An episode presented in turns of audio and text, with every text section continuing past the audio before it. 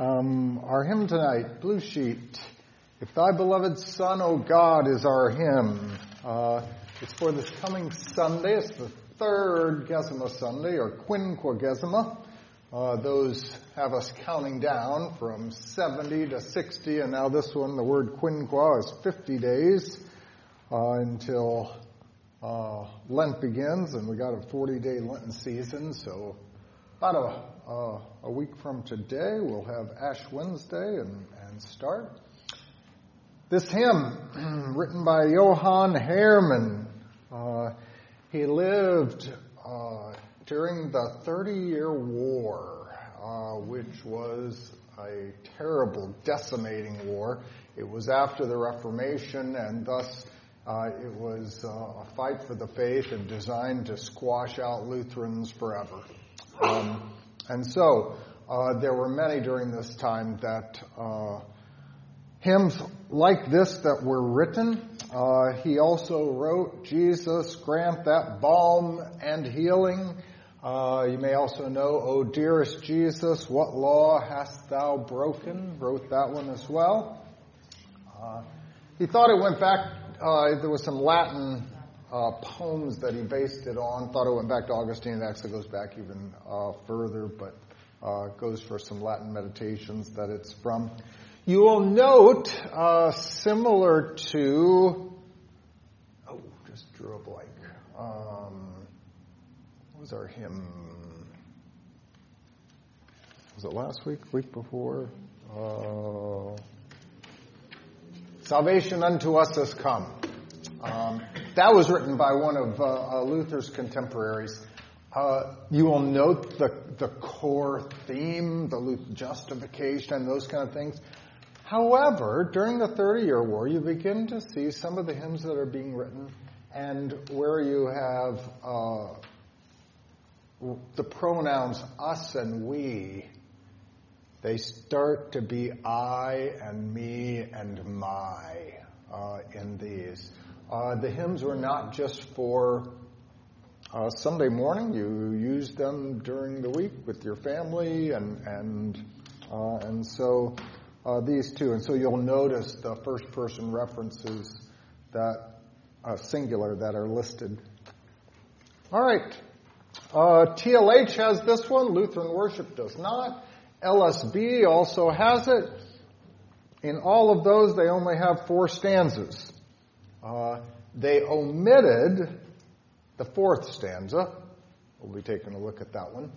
Uh, they did add a doxological stanza to get them back to five, but we don't have that doxological stanza that uh, that they added. So let's take a look at it. Repeat after me.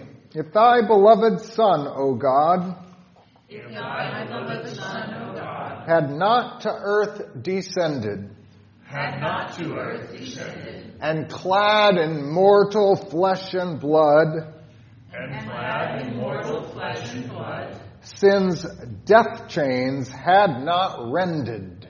Sin's death chains had not rended. So, uh, sin had given us the chains of death. Uh, if our Savior had not come down from heaven in flesh and blood for us, he could not have rended. What's that? Broken. Broken it. Tore it up. Broken it up. So, uh, if he had not done that, that would be our situation. Uh, the wages of sin is death, kind of the Romans 6.23. Uh, this is where he starts. My soul in untold misery. My soul in untold misery. Would pine in hell eternally. Would pine in hell eternally. Because of my transgression. Because of my transgression. So you got the uh, the my soul, you've got the my transgression, and so he says, listen, without that, uh, that's what I deserve. I deserve the death chains. I deserve uh, uh to experience hell, uh, and it all is my sin, and uh, sin deserves punishment, and that's what I would receive. That's stanza one. Well, I do. You're saying with Luther's contemporaries and Luther's teachings, we started writing, hymns started being written for at home as personal prayers, basically. Is that what you're saying? Um, the Thirty Year War comes after kind of the period of the Reformation. Now, Luther was having them write hymns, and that, that's very true. The problem is that during the Thirty Years' War, the churches, many of them were decimated. They were at war. There was, I mean, it, it was not that, that they were writing it for, that's where it was used. I mean, you, you did not have, you were out in the trenches, or you, you know, your church had been burned to the ground, or you were, you know, and so often this very difficult, trying time, famine, you know, all the stuff that kind of goes with war and, and all that, they were experiencing. And so um, it, it, it was written often very much with a personal, you know, it wasn't just what's, what's the doctrine, just tell me the doctrine. It was, it, it affects me and it's my faith and I'm holding to, you know, so it was very personal. That, that's what I mean. I, I we find that that's the case. The themes are the same. Um, the, uh, uh, and it, and it does appear to seem, I'm, I'm going to say, to be a little different than what the church had been used to. Um, that quite personal, I and me.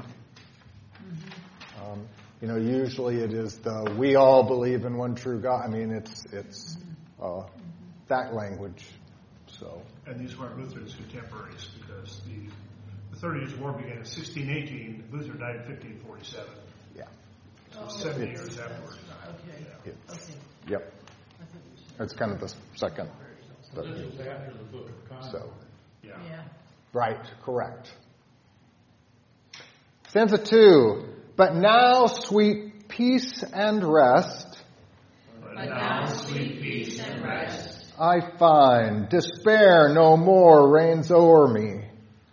I find despair no more reigns over me. Sin's burden need not press the mind, Sin's burden may not press the mind. for Christ hath borne it for me. For Christ hath borne it for me. So you begin to see this reference to kind of the peace and rest uh, uh, being described as, yes, it, it, it is of the conscience, it is of, of those burdens, but, but that's also something that they were longing for. Upon the cross for me he died, Upon the cross for me he died. that reconciled I might abide That reconciled I might abide. with thee, my God, forever. With thee, My God forever. So stanza one says, without him having come, if thy beloved Son, O God, had not come, here's what would be my situation.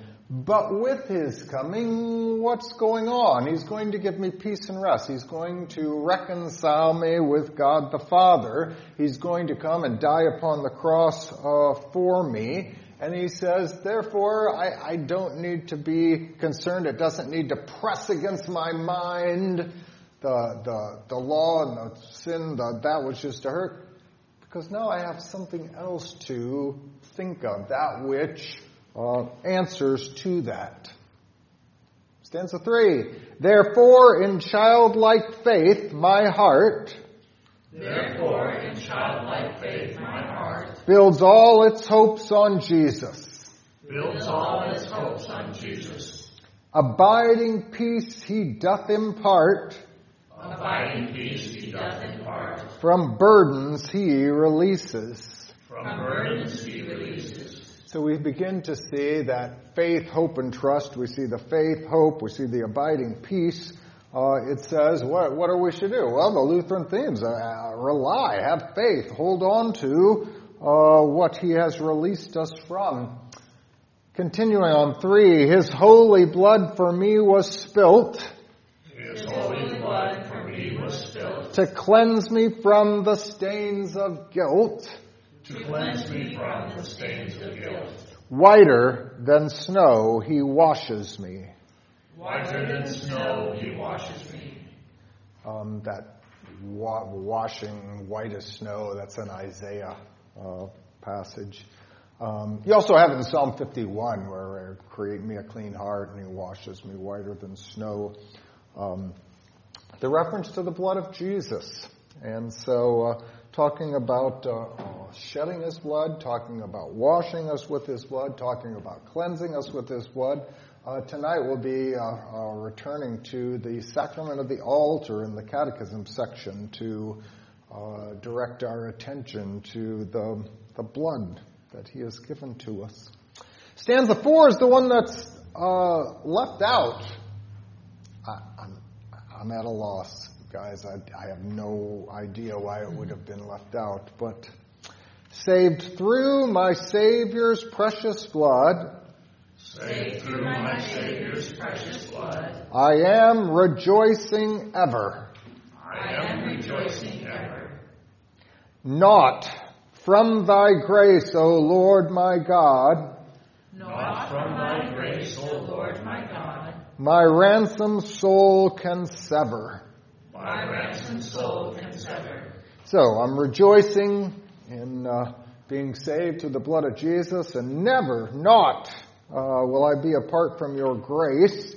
Uh, I can't be cut apart from this. I cannot be cut off, severed, despite you know my sinfulness. I've got a Savior and what He has done. All that my blessed Redeemer's death. All that hath won for me is mine through faith. Hath won for me is mine through faith. And Satan cannot harm me. And Satan cannot harm me. Yeah, so this uh, justification through faith, which is mine. What? You, you cut that verse out? I, I don't know. Um, having said that this is the way it comes through this faith that uh, uh, so that what he has won becomes mine. Um, and if it is mine, then I can't be cut off from God's uh, grace. In fact, uh, there's nothing can harm me, not even uh, Satan. Stanza five. Vain is the carnal righteousness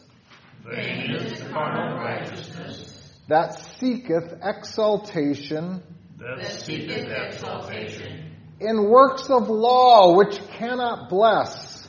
In works of law which cannot bless. So if you're going to seek righteousness, fleshly right, carnal righteousness, the stuff of this world, it says you will seek in vain. You cannot provide it by means of the uh, flesh. No, the works of the law the law does not give us salvation. It does not impart. It exhorts us what to do, but we can't keep it. We can't do it, and so it cannot bless us. I trust in Christ's salvation. I trust in Christ's salvation. His all sufficient sacrifice. His all sufficient sacrifice. Paid the tremendous ransom price. Paid the tremendous ransom price. And I am saved, believing. I am saved believing. So salvation through faith, saved through believing in Him and what He has done. Um, who makes the sacrifice? Christ. Christ. Your sacrifice? No, Christ. Um, what about the pastor? What about my Lord's Supper? Is that the sacrifice? No, it's not a sacrifice. It's not something we offer up to God. Uh, no, here it is. The sufficient sacrifice is Christ, uh, and that becomes the ransom price, the one that buys me back. Um, uh, the tune for this one uh, is the quite familiar "Dear Christians, one and all rejoice." Um, in fact, it probably goes farther back even with this hymn uh, than, than, even the other ones. But um, anyway, so it'll be quite familiar. And we'll get to that in just a little bit. Questions? All right, let's look at the catechism. We're on the sacrament of the altar. What is the sacrament of the altar? Repeat after me. It is the true body and blood. It is the true body and blood of our Lord Jesus Christ. Of our Lord Jesus Christ. Under the bread and wine. Under the bread and wine instituted by Christ Himself, instituted by Christ Himself, for us Christians to eat and to drink. For us Christians to eat and to drink. where does all this come from? This answer about what's the sacrament all well, body and blood, uh, under the bread and wine. Where, where do we get the uh, answers for this?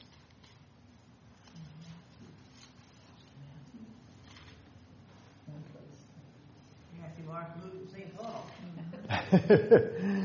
so we're going to get to, you know, the second question, which says, where's this written? Where, where'd you get this stuff? Um, we find that it's written not just in one place. We find that it's written in Matthew, Mark, Luke, and then St. Paul puts it in Corinthians as well. We have it written in four places.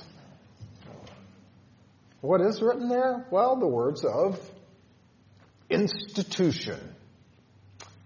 Who instituted this? Christ. Christ. Christ. Our Lord Jesus Christ on the night when he was arrested. Who said to do this? Jesus. Who makes it what it is? Jesus. So he's the one who's deciding. He's the one who has instituted and has told us to repeat this thing that he set up. So if we're going to ask about this, well, we ought to go back to him and his words that he might teach us what it is. First of all, it says, it is the true body and blood. The true body and blood. Whose body and blood? Jesus. Our Lord Jesus Christ. It's Jesus' body and blood. Well, what, what kind of body and blood does he have? Just like you and me. I- That's the only body and blood I know.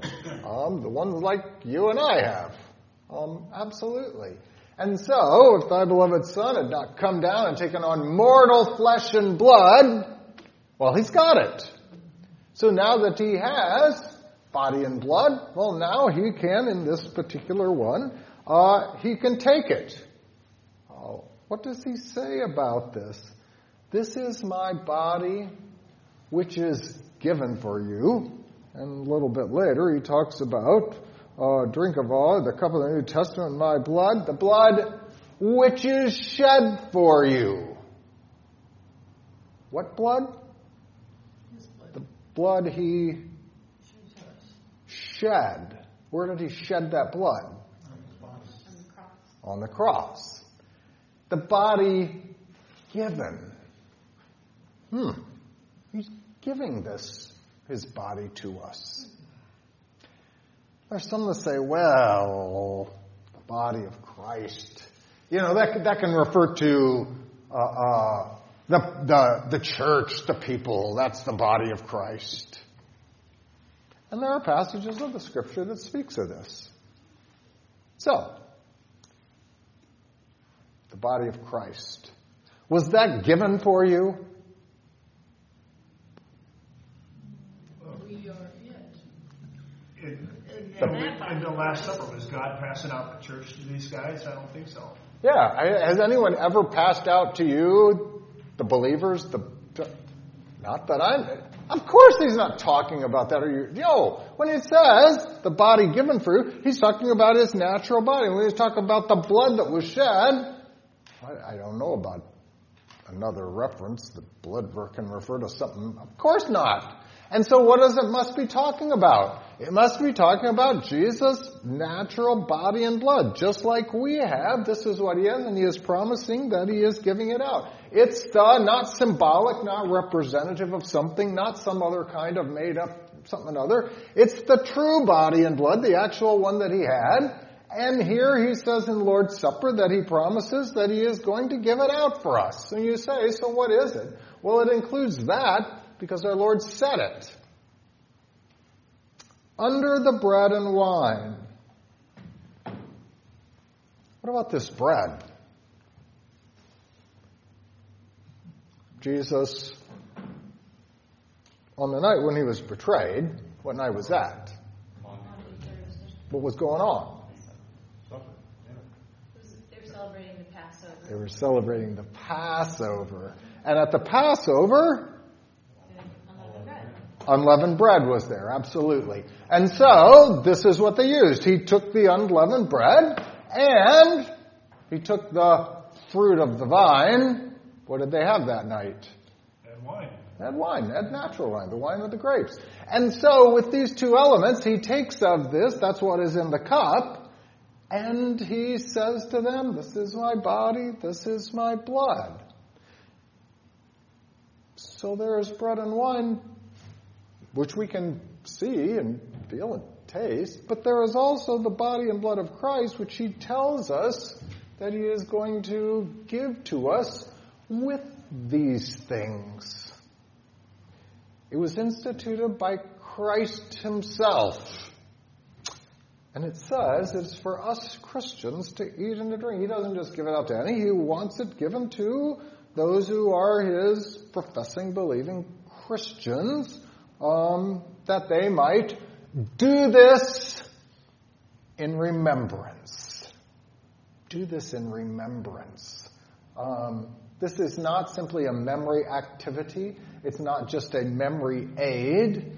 Uh, the do this means receive what he has there, which is the body and blood in and under the bread and wine, for the forgiveness of sins. And so to take of this for forgiveness is to remember that is my Savior, I'm a sinner, and you're giving that out. That is what the sacrament of the altar.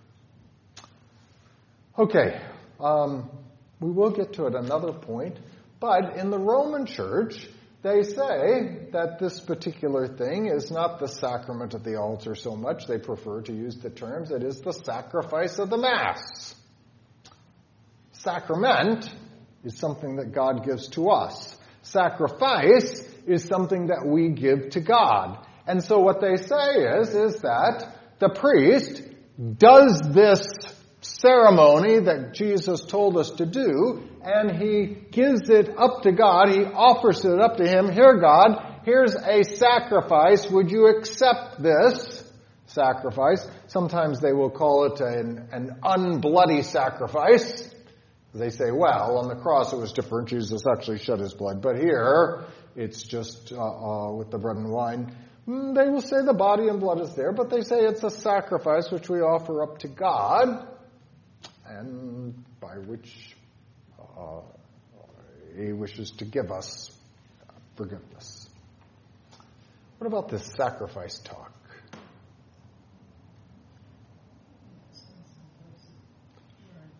The sacrifice is done once for all time, forward and backward. Christ is it. You don't do another sacrifice. Right. If you would say it was a sacrifice, then that would mean that we were doing something in order to receive this forgiveness of sins, which would then put it on me, kind of a cooperation with Christ. You would have to do a sacrifice, Yeah. and then I would pay you for your sacrifice. Right. Kind of a 50 50 or 60 40 deal. And that's just not how the scriptures speak. So, what if I tell you that the words of the institution, Jesus told you to do this? Ah, see, there's the words. You got to do it. That doesn't make it a sacrifice. And if it were a sacrifice, in a way, that's throwing us back under the law because you know that. But we're escaping from the law. So you are right. It does not agree with law and gospel. Yeah. It does not So agree with what so, this. So those who are saying, asserting that this is a sacrifice we're doing, show me how. Number one, and number two, even if you were right, you're defeating the purpose of it. When you say take, eat, you know, like you put it, place it in my mouth, it's not like I'm doing anything. Just, it's, you're receiving. So, the words do this mean receive. I got something to give you. Yeah. Do this. Receive it. It's not telling you to do something else, to perform some kind of special feat, to do some kind of sacrifice to pay. The do this means receive the body and blood of Christ under the bread and wine for forgiveness. It's commanding us to do, to receive the gospel, not commanding us to offer up to him something. There's no sacrificial words in here. Our religion is so confusing for other religions of the world because we're the only one in which our God gives himself for us. And then we're not doing things to get something from a God or we, you know, some sort of obeisance. It's no wonder that the Romans, the pagan Romans, looked at us and wondered why we we're eating our God and were horrified by it because it's backwards to everything else in the whole world. And to call it the sacrifice of the Mass is to misunderstand it in a very worldly sense. It's to make it no better than other pagan religions. So, there is the belief it is the body and blood with that. But it turns it into some kind of action which we do in order that we might receive. And they would actually go as far as to say that you can give it out for the living and the dead. That is, whoever I want to give it out to, we can give out those benefits because we kind of earned it. Uh, and we could do it. But that's what you see going on. In the Reformed churches, they would say that it's not the body and blood at all. There's nothing special going on. It is simply a meal that occasionally you will do this. It becomes a mental activity in which you remember that Jesus suffered and died. You kind of remember that last night. And by doing this, you show others that you are serious about Jesus. Which puts everything, the reflection back on you. All the attention goes back to what you're doing. In other words, it just works. Is it a sacrament or a sacrifice for the Romans, or for the Reformed Church? It's neither. Yeah, I think it's kind It's of a sacrifice. sacrifice. Well, It's a good word. Yeah, It's something that I do to show. Is are they getting anything? Sacrament? no. No, they admit that. You're not getting forgiveness. You're not getting the body and blood. It's all symbolic. It's all figurative. The only thing doing is you're offering to God your confession, your seriousness. Which is, well, which, that doesn't mean anything. so we go, well, wait a minute. Over here they say it's not the body and blood, but they turn it into a sacrifice. Over here they say it is a body and blood, but it's going to be the sacrifice to the man. For the Reformed, it's no different than wearing a T-shirt that says Wait a "I minute. love Jesus." You think they're on different ends, Literally, and they really don't like each other. But the reality is that you fold that back over and you realize that they're doing the same thing. They're taking that which is the sacrament, what God is giving us, the body and blood of Christ, for the forgiveness of sins. Um, what do we do? God's instituted this. We want to observe it as He instituted and for the purpose. And that also includes well, using his words, not mine, it means using his elements. He set up the use of bread and wine. If you replace the wine with grape juice, then we don't know. then we don't know what it is. Are you doing what Jesus said? Well, I, you know, uh, what will we be told? We will be told that, well, you know, I, I think God would understand. So where did he say that he would understand? Did he say that? No. Oh. Well, I was told this last weekend that, mm, you know what? The Holy Spirit can work. You know, it's God, nothing's impossible for God. The Holy Spirit can work through that way. But we're trying to do it better than Jesus. 'Cause I go, Jesus just that's not the question. Can the Holy Spirit work any way that He wants? Of course He can. Of course He can. But He has not promised that. Who has the authority? Do I have the authority to change the elements?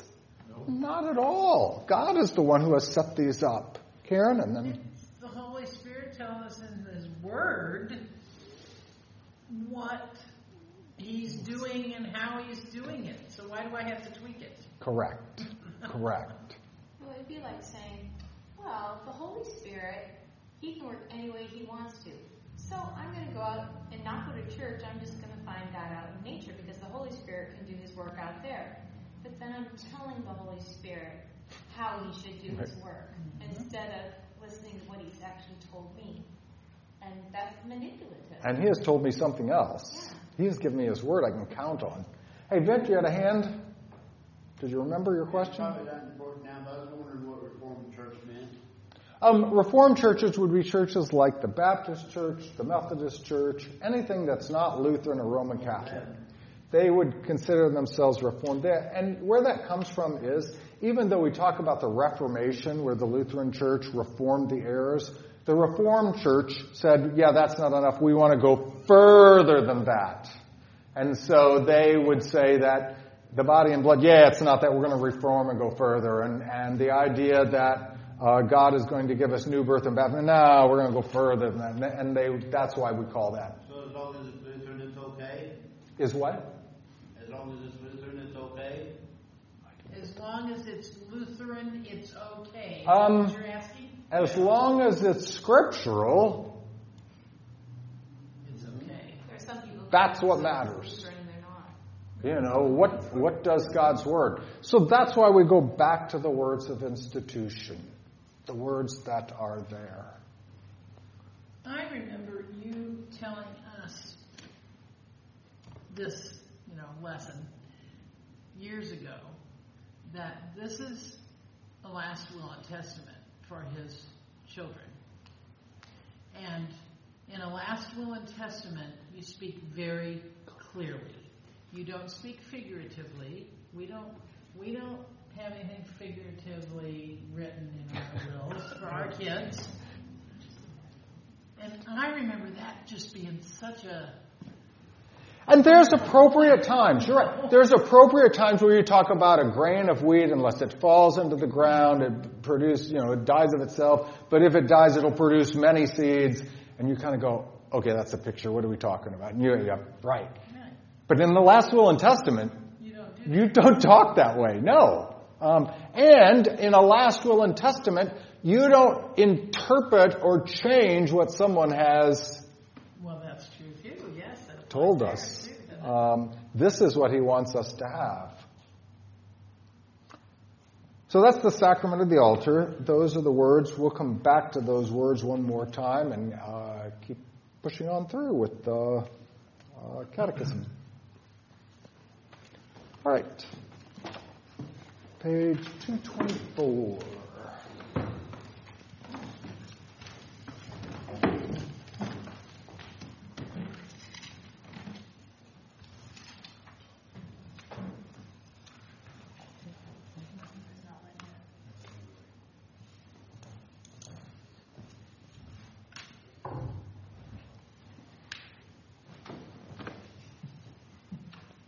Pastor?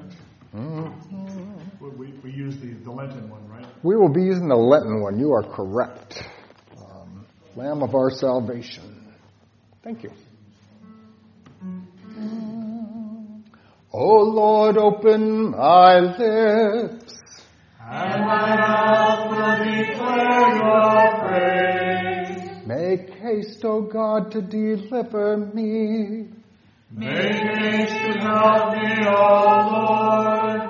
Glory be to the Father and to the Son and to the Holy Spirit, as it was in the beginning, is now, and will be forever. Amen. Praise to you, O Christ, Lamb of our salvation. You may be seated. The reading is from Luke chapter 18 on the back of the bulletin. Then Jesus took the twelve aside and said to them, Behold, we are going up to Jerusalem, and all things that are written by the prophets concerning the Son of Man will be accomplished.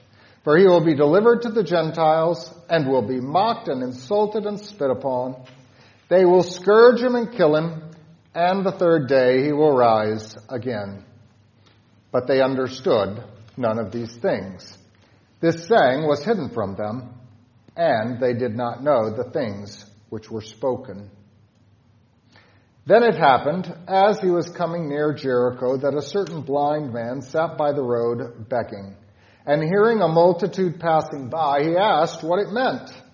So they told him that Jesus of Nazareth was passing by. And he cried out, saying, Jesus, son of David, have mercy on me. Then those who went before warned him that he should be quiet, but he cried out all the more, Son of David, have mercy on me. So Jesus stood still and commanded him to be brought to him. And when he had come near, he asked him, saying, What do you want me to do for you? He said, Lord, that I may receive my sight.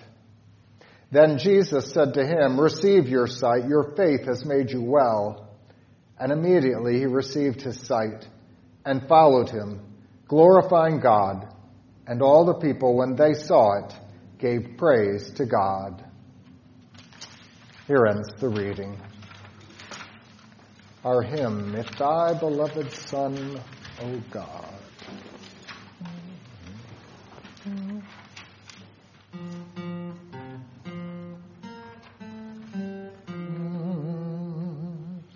If thy beloved Son, O God, had not to earth descended,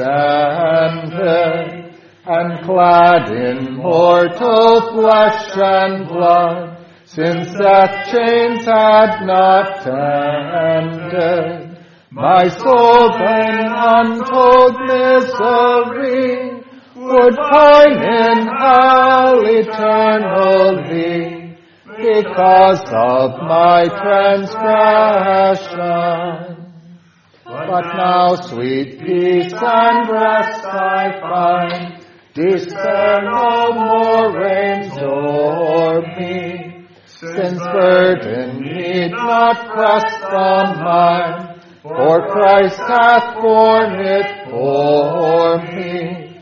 Upon the cross for me he died, that reconciled I might abide with thee, my God, forever.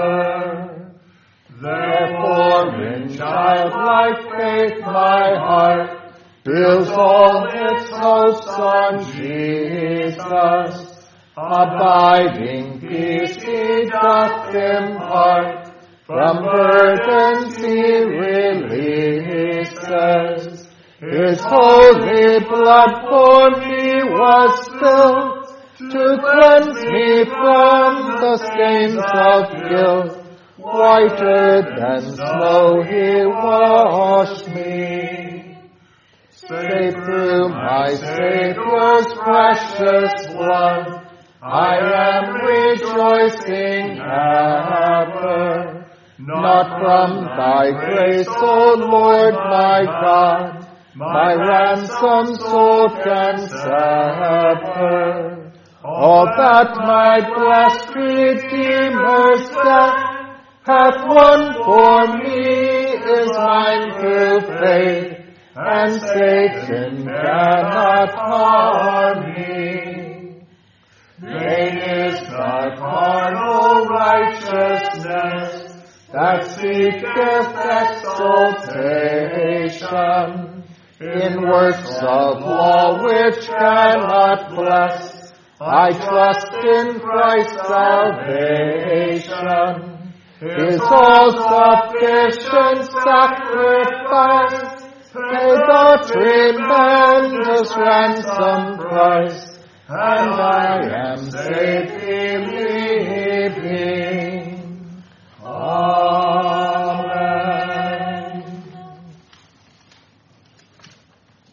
Jesus is on the way to Jerusalem.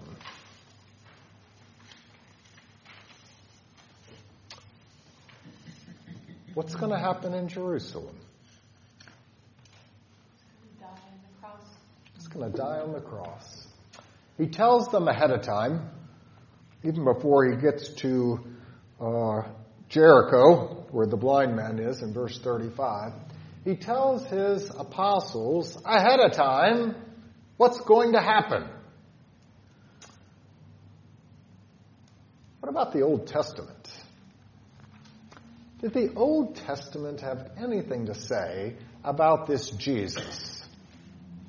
Son of David. Has everything to say about it. In fact, the whole purpose of the Old Testament already was The point is coming. To point to his coming, to teach us about this Jesus, And immediately, Adam and Eve, when they got into trouble over their sin, the promise was said there's going to come a seed. It's going to be the seed of the woman. It's going to be one of the male children. He's going to crush that of serpent. They kept letting Abraham know, you are going to be in the line of the promise. We get to David, uh, and the promise is that he's going to be in the line of David, one of King David's descendants, as the uh, Savior. He's going to be a king who sits on a throne. It's been telling us ahead of time. So when Jesus came, all the Jews received him. What? But that's, you just tell me the whole Old Testament is about that. And so when he came, what happened? No, they ignored him. They crucified. Well, not the Jews. Uh, yeah. Um, yeah, No, they use the, the Romans as the instrument, but they did the work. Yeah. you are correct. Um, and so we see in this story is that Jesus lets the apostles know, uh, as it is written by the prophets, in fact, all the things that are written by the prophets, um, that might be a little something you ought to uh, uh, remember when you have your uh, evangelical uh, uh, television programs and they start telling you how the prophecies are coming to fulfillment in modern day Israel and in you know what whatever thing is happening right now. Jesus says all the things written by the prophets come to fulfillment in him, not in changing in world events or the newspaper today. So, those things written by him, he tells them they will be accomplished. He does more than just tell them he's going to die on a cross. He gets rather explicit about this thing. And what do we find? With verse 34, Huh? in three different ways, the writer Luke lets us know that they understood none of these things. This thing was hidden from them, and they didn't know the things that were which were spoken. Do you think they got it? No. Does it surprise them? Well, no. The entire Old Testament, Jesus coming in. I mean, of course, yes. But why? Why? God didn't. They would have tried to stop them from going to Jerusalem. they might have. Oh. Um, did God not care? Um, was God holding their ears shut? Um, obviously, it was for a purpose that He told them these things. for later. He, he told them so they would remember later that he'd spoken that. Yes, exactly.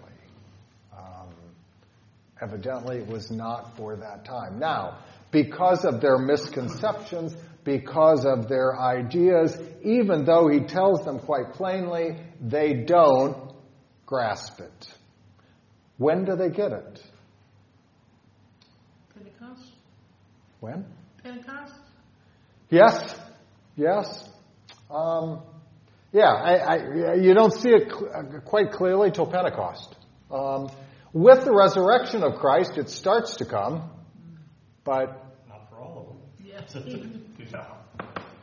Thomas takes a little more convincing. I mean, but, but yes, absolutely.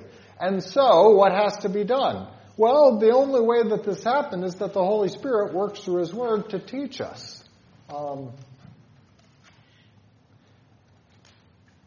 this first part of the rest of the story, this first part, I'm going to say fits, fits quite clearly with our Lenten journey. We're going to begin with Ash Wednesday. We're going to make a trip to Jerusalem. Everything about it is going to be turning to what Jesus is to do until we get to the cross on Good Friday. And, as it says here, then he will rise again and we'll have the resurrection. You don't go into Lent wondering, boy, I just don't know what's going to happen. We know what's going to happen. We know the end of the story, and he's letting them know ahead of time as well. Um, it's the only thing that gets us through our life because we know it is at the end. It is a resurrection for all who believe in Christ. You asked why they didn't understand. Do you think give them understanding because he wanted them along for the whole thing. And maybe they wouldn't have been able to. I mean, maybe that was part of how he did it.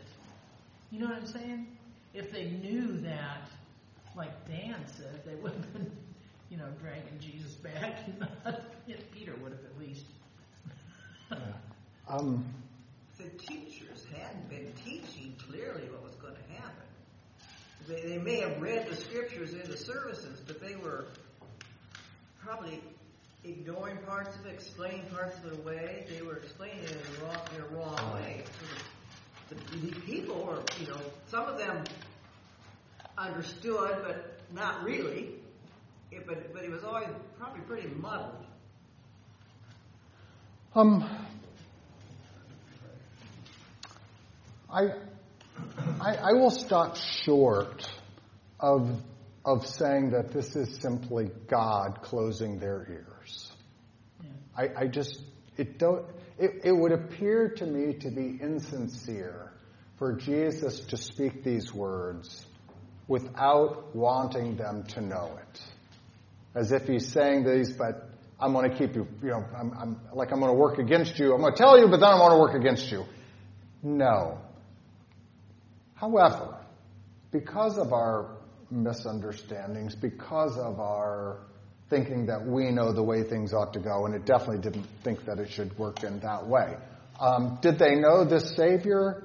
Yes. Did they understand how this would work out? Well, they should have from these words. No. But they were not going to hear that. And that, that's the thing. It is our own sinfulness, our own, our will be done, that gets away, in the way. And when it does get in the way, then, no, you can't understand it. Of course not. Um, similar to a Pharaoh who, you know, God, God gives the ten plagues trying to convert him. God's serious about it. But at the same time, he knows, due to his sinfulness, he's not going to hear it, and therefore the Lord hardens his heart. It, it goes. Pastor? Well, I think we've got to go back to the garden again. Because what, what did God tell Adam and Eve?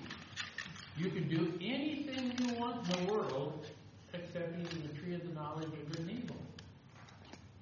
And the first person that approached him about that, Satan, bingo, they bit right away. And unfortunately, we refuse to believe how blind we are. Rachel. So often in the Old Testament it says that he's going to die for the sins of people and so forth. But it's it's exactly like Pastor Aaron says, and my favorite, did God really say? It's the it's the sin that we've started with from the very beginning. We can't understand why God would work it that way. It doesn't make any sense. Right. Right. so Jesus goes to Jericho. He's on the way to Jerusalem. The Passover is coming up. Hmm. And so, here are all these people. There's a blind man. He's begging. What does he want? Want a little money. Want something to eat. Um, that's exactly. And this is a perfect time. Uh, there's parades of people going through. In fact, there appears to be a, a, a rather important someone and, and, a big commotion. And wow, the uh, the can that I'm holding is clinking quite a bit. What's going on here? The blind man wants to know what it meant. They said, It's Jesus of Nazareth passing by. He cries out, Jesus, son of David, have mercy on me. Did he get the wrong guy? I, I thought I thought it was Joseph and Mary or something. Who's this David guy? This guy knew the scripture. this so, knew the scriptures. Right, this blind man knows. This is not a matter of, you know, this is a confession. When you say someone's the son of David, he's declaring Jesus to be the Messiah. The blind man knows exactly who this guy is. Um, and at this point, when he cries out for Jesus, is he wanting money? No. He cries out his name. He calls him the Son of David. That is, you're the Messiah, you're the Savior. And he's asking for mercy. When we ask for mercy, It may be we want mercy for our transgressions. We want mercy so our eyes can see. We want mercy for, you know, whatever it might be that, that we have daily bread. It could be a wealth of things. But he's crying out and asking for mercy. There is a parade. We find that this man joins in the Lord and he follows Jesus. But in this text, it lets us know that there is Jesus and there's those who are going before him. What are the people going before? What do they say? Don't, don't bother Jesus. Quiet. Get out of here. We don't want you know. Uh-uh. And yet the guy cries out even more. Um, when Jesus hears it, does Jesus tell you, get that guy quiet? He's messing up the parade? No, Jesus stops the parade. Um, why? Because he heard a cry for mercy. He hears someone who believes in him. He hears someone who calls him the son of David, who has faith. And so he says, Bring that man to me. Stop everything. And that's exactly what he does. He brings the man to Jesus. Uh, he asked him, What do you want me to do for you? Isn't that kind of a silly question? It's for everybody else. and us. Jesus knows what the problem is. The man knows what the problem is. Everyone else needs to hear what? His confession and The confession that this man says, Jesus, you can give me back my sight. I believe you can do that. Exactly.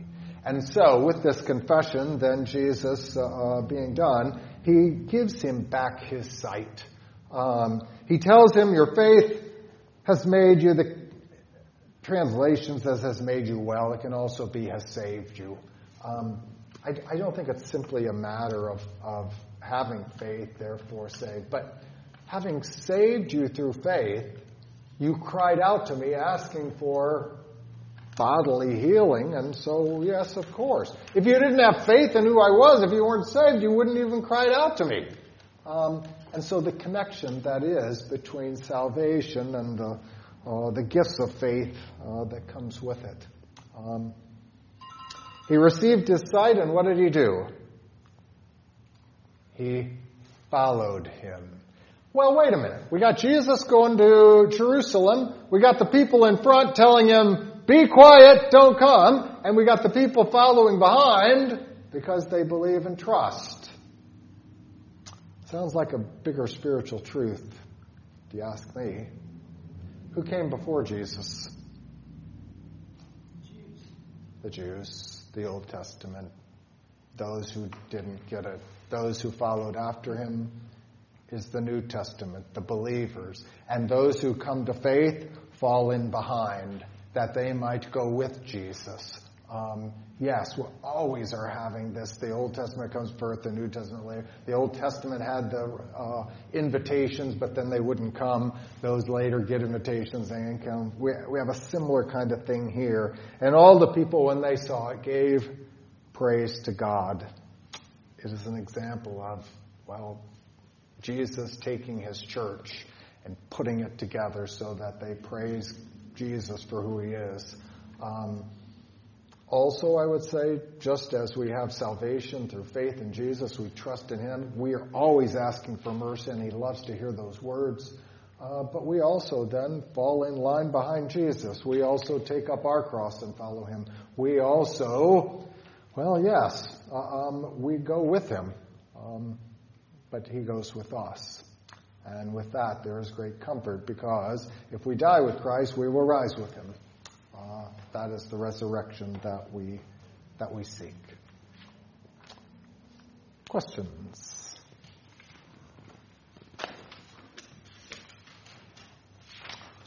All right. Our second blue sheet. They're both blue tonight. Um, I had one at one time, but I don't think I do. Nope. Thank you. Please stand.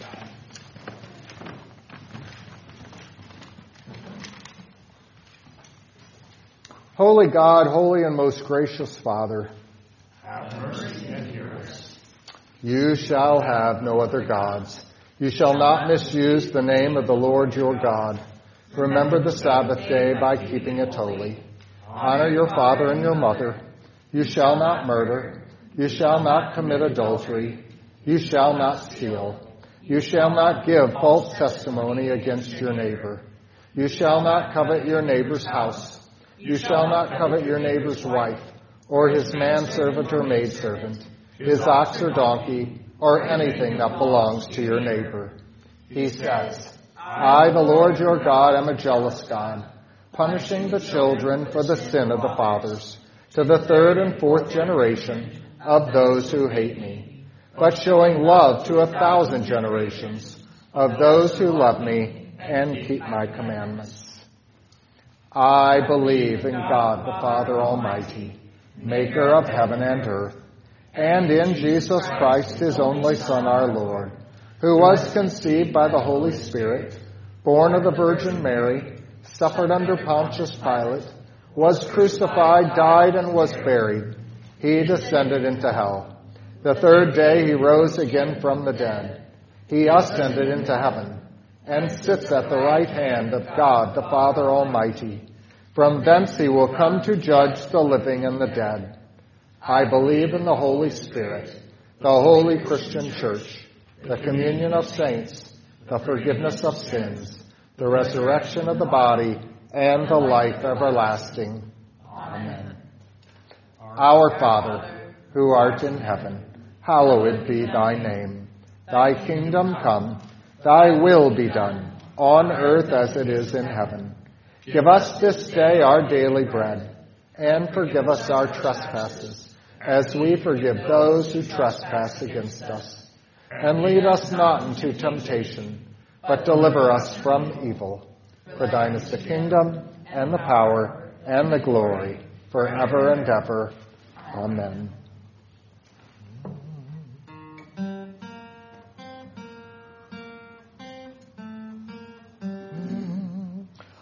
Oh, that men would give thanks to the Lord for his goodness and for his wonderful works to the children of men.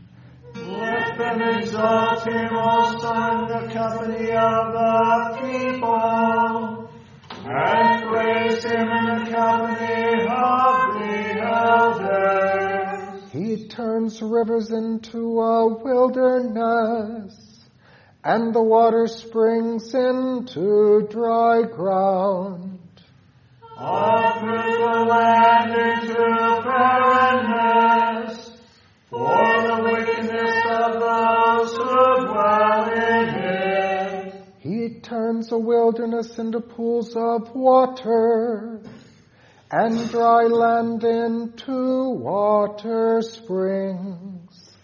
There he makes the hungry dwell, that they may establish a city for a dwelling place. and sow fields and plant vineyards, that they may yield a fruitful harvest.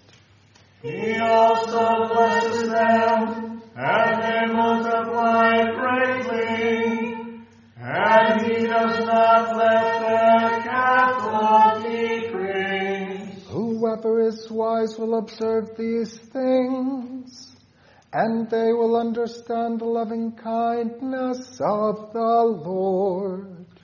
Glory be to the Father and to the Son and to the Holy as it was in the beginning, is now, and ever shall be, world without end. Amen. Oh, that men would give thanks to the Lord for his goodness and for his wonderful works to the children of men. The Lord be with you. And with your spirit. Let us pray. O Lord, we implore you mercifully hear our prayers and having set us free from the bonds of sin, defend us from all evil. through Jesus Christ, your Son, our Lord, who lives and reigns with the Father and the Holy Spirit, one God, now and forever. Amen. The final petition.